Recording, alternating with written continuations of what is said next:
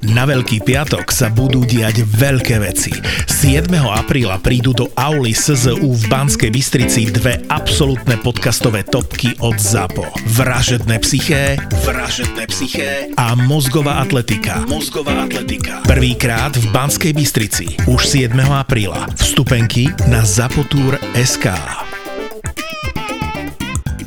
65-percentné zvýšenie uvoľnenia dopamínu bez utrpenia, ktoré ťa bude stáť len 10 až 30 minút. Je to úplne jednoduchý nástroj, ktorý môže slúžiť nielenže ako dopamínový boost, ale ako taký reset počas dňa, keď ešte potrebuješ makať alebo máš veľa stresu a nevieš sa ukludniť. Hlavne to ale súvisí s kreativitou, pretože vyššia úroveň dopamínu súvisí aj s lepšou kreativitou. A ako ti dnes dokážem, tak kreatívni sme každý. A tým vedeckým nástrojom, ktorý bol potvrdený aj štúdiami je NSDR alebo Non-Sleep Deep Rest, v preklade nespánková hlboká relaxácia, ktorá je stav, pri ktorom ťa väčšinou niekto sprevádza, kedy nespíš a nehýbeš sa, ale manipuluješ svoju fyziológiu či už vďaka dýchu alebo sústredeniu sa na konkrétne veci a ja ti v epizóde poviem ako na to.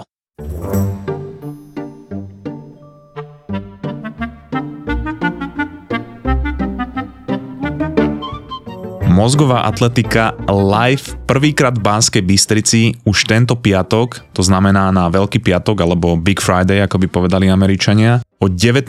v aule SZO budeme tam aj s vražedným psyché a ako vždy bude mať krátku show a potom bude mať pokec s Barborou Kucharovou, s ktorou som mala aj rozhovor. Je to psychologička, ktorá sa venuje závislostiam, takže prídi sa pozrieť, môžeme pokecať. Banská Bystrica, teším sa, lisky kupuj na www.zapotur.sk. No a ešte predtým, než ti dám vedecké nástroje na to, ako si môžeš zlepšiť kreativitu a ako funguje kreativita z vedeckého hľadiska, tak je potrebné pochopiť, že každý je v určitom ohľade kreatívny. Ako samozrejme, možno si to ani neuvedomuješ a možno ani nevieš, v ktorých oblastiach ju využívaš, ale už len ten fakt, že vieš sám alebo sama pre seba vytvoriť dokonalú výhovorku, keď sa ti nechce robiť niečo, čo by si mal alebo mala robiť a ešte nakoniec aj uveríš, tak to je samo o sebe vrchol kreativity. A ja som bol práve ten človek, ktorý sa väčšinu svojho života pokladal za niekoho, kto nie je kreatívny. Potom som ale ako 26-ročný začal do tohto podcastu písať scénar k epizódám a ich súčasťou sú často aj príbehy a tam som nejakú kreativitu potreboval. A keď som začal aplikovať, tak som si uvedomil, že to nie je niečo, čo robím prvýkrát.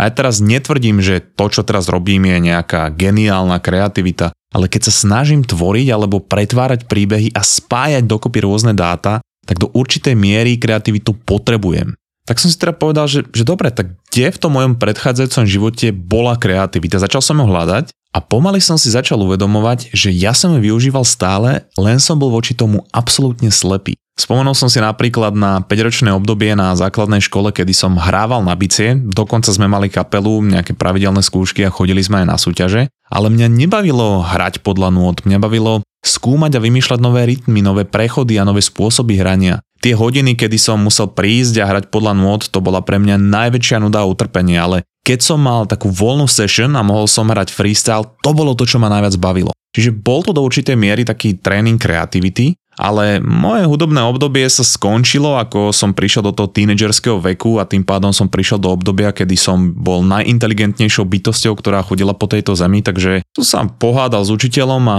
už som sa na základnú umeleckú školu nevrátil. To ale až tak nevadilo, pretože moja kreativita si našla nejakú inú oblasť, kde sa dokázala realizovať. Ja som vtedy čítal dosť fantasy kníh a bol som ponorený do toho fantasy sveta a bavilo ma v týchto svetoch si vymýšľať vlastné príbehy a niekedy aj nové postavy, pretože nevždy sa mi páčilo, ako sa ten príbeh vyvíjal, alebo chýbalo mi tam niečo, čo som videl, že by mohlo byť lepšie. No a toto, ako som si vymýšľal tie príbehy, sa potom manifestovalo do viacerých oblastí môjho života. Ja som sa stal sofistikovaným klamárom. Ja som klamal vždy, keď mi to pomohlo vynúť sa zodpovednosti a dokázal som vymyslieť taký príbeh, že ľudia pri ňom zabudli, že existuje koncept klamania to rodičia dodnes pripomínajú, ako sme s kamošom, boli vtedy tínedžeri, pozerali porno, naši rodičia neboli doma a potom otec išiel na počítač a videl to v histórii, tak sa ma na to spýtal a ja som dal taký príbeh, že oni tomu naozaj uverili, aj keď nikto nebol doma a nikto iný to nemohol pozerať, tak oni tomu uverili. Potom ale môj kamoš bonzol a ja som si tak nejako postupne, ako som dospieval, uvedomil, že to klamanie asi nebude úplne najlepší spôsob, ako sa orientovať v spoločnosti ale to vymýšľanie príbehov, to ma stále rovnako bavilo a ja som to robil s ukážkovým pokerfaceom, pretože to bola pre mňa tá najväčšia zábava, že ako na to reagovali ľudia naokolo. My sme sa s kamošom napríklad dokázali niekoľko týždňov baviť o tom, ako chodíme na tréningy metlobalu, čo je mimochodom fiktívny šport vymyslený v kúzelníckom svete Harryho Pottera a oni tam lietajú na metlách a tak ďalej. A my sme sa pred ľuďmi bavili o tom, že ako ja som najlepší stíhač v týme Streda nad Bodrogom a jeho tým je náš najväčší rival z Bartošovej lehôdky. A my sme si vytvorili koncept nadnárodnej európskej metlobalovej ligy, príbehy, ako často musíme vymieňať metle, vytvorili sme charakter nášmu trénerovi, ktorý chodil na naše tréningy ožratý a ľudia naokolo so zúfalstvom v tvári nechápali, k čomu sú takéto reči dobré a na čo v tom pokračujeme niekoľko týždňov. Ale pre mňa, čím väčší bizár a čím viac to ľudia nechápali, tým viac ma to bavilo. A to inak dosť prezradza aj o tomto podcaste, ale to už asi vieš. No a táto moja sprostosť sa potom ešte posunula do ďalšej oblasti. Prišla vlna Snapchatu a Instagramu a mňa hrozne bavilo tvoriť primitívno zábavné storky a videá. Ja si pamätám, že tam boli také filtre, kde keď sa dvaja dali vedľa seba, tak im to vymenilo tvár a to bolo strašne otravné, lebo to každý robil a dal tam komentár, že ako sme bestí. Tak ja som začal robiť takú vec, že som si začal vymeniať tváre so svetými sochami a mne to prišlo strašne vtipné. Potom, keď sme chodili cez víkendy von, tak som točil svojich ožratých kamošov, ktorí už spali a viedol som s nimi taký imaginárny rozhovor, kedy som sa ja pýtal a odpovedal som za ňo akože jeho hlasom. Alebo som púšťal porno na rodinných oslavách a točil reakcie celej rodiny a takto môžem pokračovať do nekonečna. Ale vtedy som si začínal uvedomovať, že ma baví tvoriť pre ľudí, aj keď vtedy to bolo len pre pár kamošov a známych. Čiže keď som potom začal písať podcasty a to som označoval za kreatívny proces, tak som si uvedomil, že tento kreatívny proces prebiehal mnohokrát v mojej minulosti, len som to namiesto mozgová atletika nazýval primitivita. A k môjmu príbehu sa samozrejme vrátim, predsa len som člen generácie, ktorá je posadnutá samým sebou, ale poďme aj trocha k tým vedeckým nástrojom. Stanfordský vedec Andrew Huberman, a.k.a. Aďo Hubina, ako mu hovoríme u nás v podcaste, tak on má tiež pre kreativitu svoj vlastný názov a je trocha sofistikovanejší než ten môj. On vo svojom podcaste Huberman Lab definuje kreativitu ako preusporiadanie existujúcich elementov do nových kombinácií, ktoré odhalujú niečo zaujímavé o tom, ako funguje svet alebo my. A väčšinou sú tie veci nejako užitočné a užitočné v zmysle vtipné, zábavné alebo majú nejakú pridanú hodnotu a tá nám ukazuje niečo nové o fungovaní toho sveta, čiže môže to byť aj video, technológia, podkaz a tak ďalej. A dalo by sa teda povedať, že veci, ktoré nie sú v nejakom zmysle užitočné, by sa asi nedali považovať za úplne kreatívne. Čiže keby napríklad primontuješ na umelý penis výfuk, tak áno, je to neobvyklá kombinácia, ale nemyslím si, že to je k niečomu užitočné a ak ti niečo napadá, tak kľudne mi daj vedieť.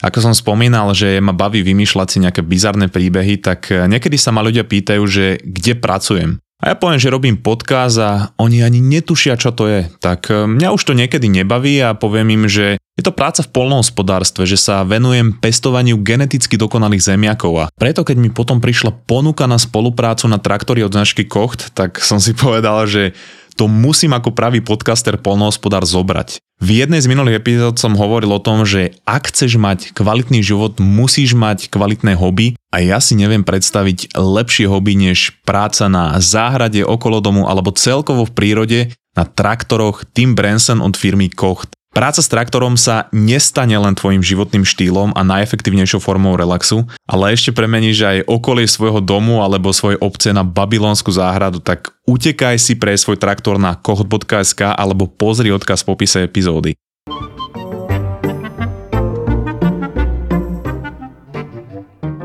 Keď sa pozrieš na kreativitu z pohľadu vedy, tak veľkou súčasťou sú dva druhy myslenia. Konvergentné a divergentné. Divergentné myslenie znamená, že zoberieš nejaký známy koncept, môže to byť obrázok alebo činnosť, a z toho vytvoríš čo najviac konceptov alebo príbehov. V jednoduchosti povedané, totálny brainstorming bez žiadnych hraníc. Príklad. Vidíš obrázok niekoho holého a keď spustíš divergentné myslenie, tak začneš. Ten človek je holý, lebo sa prezlieka, je holý, pretože to je prvý deň, čo sa z jeho domu odsťahovali jeho deti a chce si to užiť. A možno nie je holý, ale ja mám rentgenové videnie, alebo je holý, pretože holy po anglicky znamená svetý, takže chce byť svetý, alebo je holý, pretože sa práve chystá na metlobal v posteli. Takže súvisí to s generovaním nápadov a čím viac nápadov máš z jedného konceptu, tým lepšie je tvoje divergentné myslenie. Takže jednoduchý test a cvičenie divergentnom myslenia je pozrieť si náhodný obrázok a napísať o ňom čo najviac vecí, príbehov, jednoducho čokoľvek, čo ťa napadne. A teraz dôležitá vec, v mozgu to veľmi úzko súvisí s pamäťou, spomienkami a schopnosťou potlačiť kontext toho, aký tá situácia, ktorú mám v pamäti na mňa mala dopad. Pretože to má potom len jeden výsledok a zväzuje to schopnosť divergentného myslenia. No a keďže divergentné myslenie vychádza z obrovskej miery zo skúseností, ktoré sa ukladajú v mojej pamäti, tak je dôležitá zvedavosť, objavovanie a nové zážitky. Nedá sa totiž vytvoriť z ničoho niečo. A preto tu v prenesenom význame platí, že potrebuješ vedieť pravidlá, aby si ich mohol alebo mohla porušiť. Teda v tom zmysle, že potrebuješ nejaké zážitky, aby si z nich vedela alebo vedela niečo vytvoriť a nejako ich pretvoriť. Takže pri divergentnom myslení každá myšlienka je dobrá, ale ako pochopíš, nie každá je zaujímavá a relevantná, čiže je potrebné aj testovanie týchto myšlienok a skúšanie, či sú nejakým spôsobom užitočné. A preto je dôležitou súčasťou kreativity aj konvergentné myslenie. To spočíva v tom, že máš viacero zjavne nesúvisiacich vecí a ty ich máš nejako spojiť do celku, ktorý dáva zmysel v reálnom svete. Toto myslenie vyžaduje oveľa viacej sústredenia a vytrvalosti ako divergentné a je to ako nejaká záhada, ktorú musíš e, nejako vyriešiť a nepoznáš na ňu odpoveď. Perfektným spôsobom, ako trénovať a testovať konvergentné myslenie je spoločenská hra Krycie mená a nie, to nie je reklama. Hovorím to preto, že my sme ju v minulosti veľmi často hrávali pretože v tejto hre máš pred sebou veľa nesúvisiacich slovíčok, pričom máš dva týmy a niektoré slovíčka sú pre tvoj tým a niektoré sú pre toho súpera. Ty ale nevieš, ktoré z tých slovíčok patria tvojmu týmu a ktoré súperovi, vie to len tvoj kapitán alebo kapitán tvojho týmu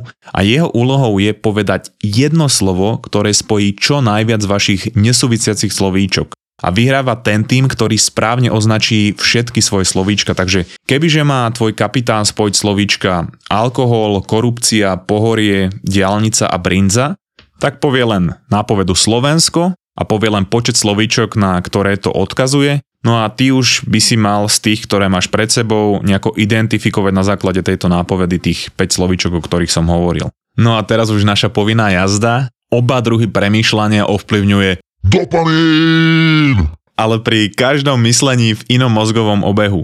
Pre tých, čo chcú zamachrovať eh, pred svojimi kamošmi, tak pri divergentnom je to nigrostriatálny obeh, ktorý súvisí s tvorením pohybov tela a je aktívny aj pri tom, keď iba dokonca myslím na pohyb. A pri konvergentnom je to mezokortikálny obeh, ktorý je spojený s motiváciou a je dôležitý na sústredenie a vytrvalosť.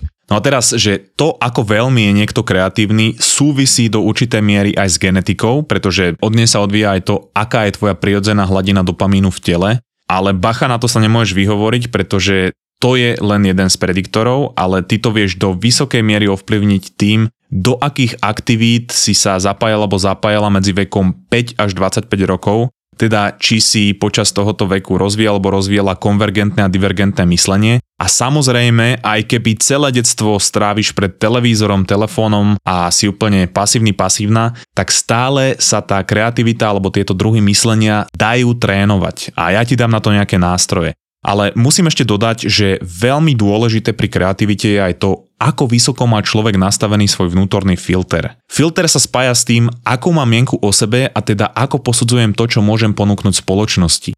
Niekto má napríklad filter nastavený veľmi vysoko, tým pádom považuje málo z toho, čo môže povedať alebo ponúknuť spoločnosti za relevantné. Niekto má zase nižšie a nefiltruje nič. No a kreativita sa veľmi úzko spája s tým, ako pracuješ so svojím filtrom alebo či s ním vieš pracovať. Pretože človek môže byť kreatívny, ale je mu to k ničomu, keď mu jeho filter nedovolí to zdieľať so svetom alebo s ľuďmi naokolo len preto, že si myslí, že to je absolútny odpad. Kreatívny proces tvorby je aj o tom dostať na neho feedback, aby som ho mohol zlepšiť alebo vedel, že či to je vôbec kreatívne alebo či niekam smerujem. A na to potrebujem ostatných ľudí, respektíve ich názor. Preto je kreativita veľmi úzko spojená aj s mienkou, ktorú máš o sebe samom alebo o sebe samej. Ale to je iná téma, o ktorej sme sa rozprávali napríklad aj v 20. rozhovore s Lenkou Uherovou, ale venoval som sa tomu aj v skorších epizódach. Ale poďme teraz na tie nástroje. Na zlepšenie divergentného myslenia slúži tzv. meditácia alebo myslenie otvoreného monitorovania. Robí sa väčšinou 10 až 30 minút, aj keď môže to byť e, kratšie a môže to byť aj dlhšie. A ide o to, že sedíš alebo ležíš, to je jedno, a necháš tvoju mysel vyprodukovať akékoľvek myšlienky. A ty ich necháš prichádzať a trénuješ to, že seba a tie myšlienky nejako nesúdiš, ale iba ich pozoruješ. Možno sa na nich chvíľku zafixuješ, možno po chvíľke odídu, to je jedno. Dôležité je nesúdiť ich. No a štúdie ukázali, že ľudia, ktorí toto pravidelne trénujú, výrazne zlepšujú schopnosti divergentného myslenia, pretože my k nemu potrebujeme naše zážitky, ale nemôžeme byť zaťažení tým, ako na nás plývali a ako skončili pretože to nás potom vedie k jednej možnosti a práve divergentné myslenie je o viacerých možnostiach. No a táto meditácia je oveľa ľahšia než napríklad meditácia na zameranie pozornosti, ktorá zlepšuje zase konvergentné myslenie. A to je meditácia, kedy sa sústredíš na niečo konkrétne. Či to je časť tvojho tela, môže to byť dých alebo aj nejaký bod na stene. A vždy, keď tvoju pozornosť niečo preruší, väčšinou sú to tvoje myšlienky, tak tú pozornosť vrátiš na tú konkrétnu vec. A takáto meditácia vykonávaná pravidelne rapidne zvyšuje sústredenie a pamäť a to sú presne tie komponenty, ktoré sú dôležité pri konvergentnom myslení. No a keďže ten kreatívny proces je o tom, že začneš divergentne, čiže vyprodukuješ čo najviac nápadov a potom pokračuješ konvergentne, to znamená, že nejako ich prefiltruješ a spojíš dokopy, tak je veľmi výhodné pred kreatívnou prácou spojiť tieto dva nástroje do tzv. duálnej meditácie. Čiže prvých 5 až 10 minút len pozoruješ svoje myšlienky bez toho, aby si ich súdil alebo súdila a ďalších 5 až 10 minút sa sústredíš na svoj dých, telo alebo čokoľvek a inak s tým ti môže pomôcť aj naša 80. epizóda Meditačný Matrix.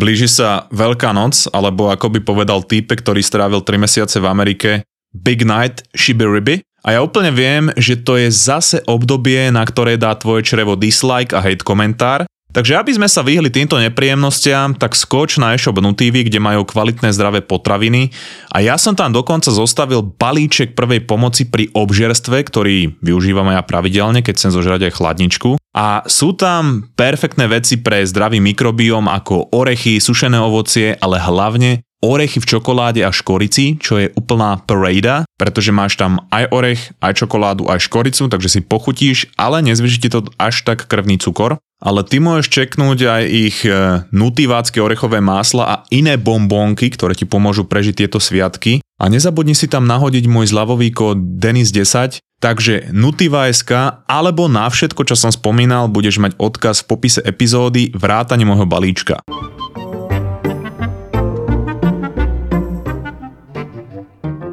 Oba druhy myslenia, aj konvergentné a divergentné, sú lepšie, keď je úroveň dopamínu vyššia a preto veľmi dôležitý vzťah s kreativitou má nálada. Dobrá nálada je veľmi dobrá pre divergentné myslenie, keď je ale úroveň dopamínu veľmi vysoká, tak divergentné myslenie je zase úbohé, takže príliš veľa tiež nie je dobré. Na druhej strane, ak sa ľudia necítia veľmi dobre, možno majú zlú náladu alebo majú na hovno deň, tak divergentné myslenie bude rovnako na hovno.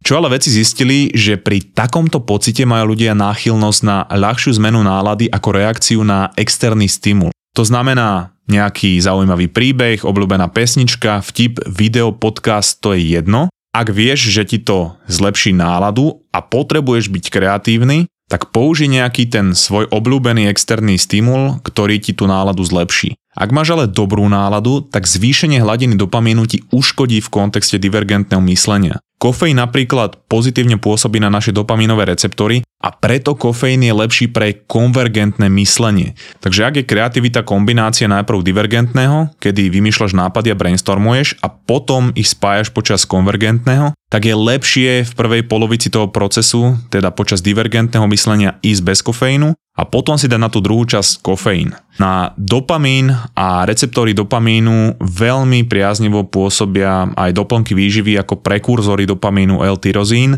a fantasticky funguje v kombinácii napríklad s alfa GPC, čo spomína aj Aďo Hubina vo svojom podcaste. No a preto to používame aj my s bratom a nie je teda žiadna náhoda, že pre teba pripravujeme produkt, prvý produkt mozgovej atletiky, ktorý kombinuje tieto a ešte iné látky a bude sa predávať už každú chvíľu, počítame, že tento mesiac, ale o tom neskôr.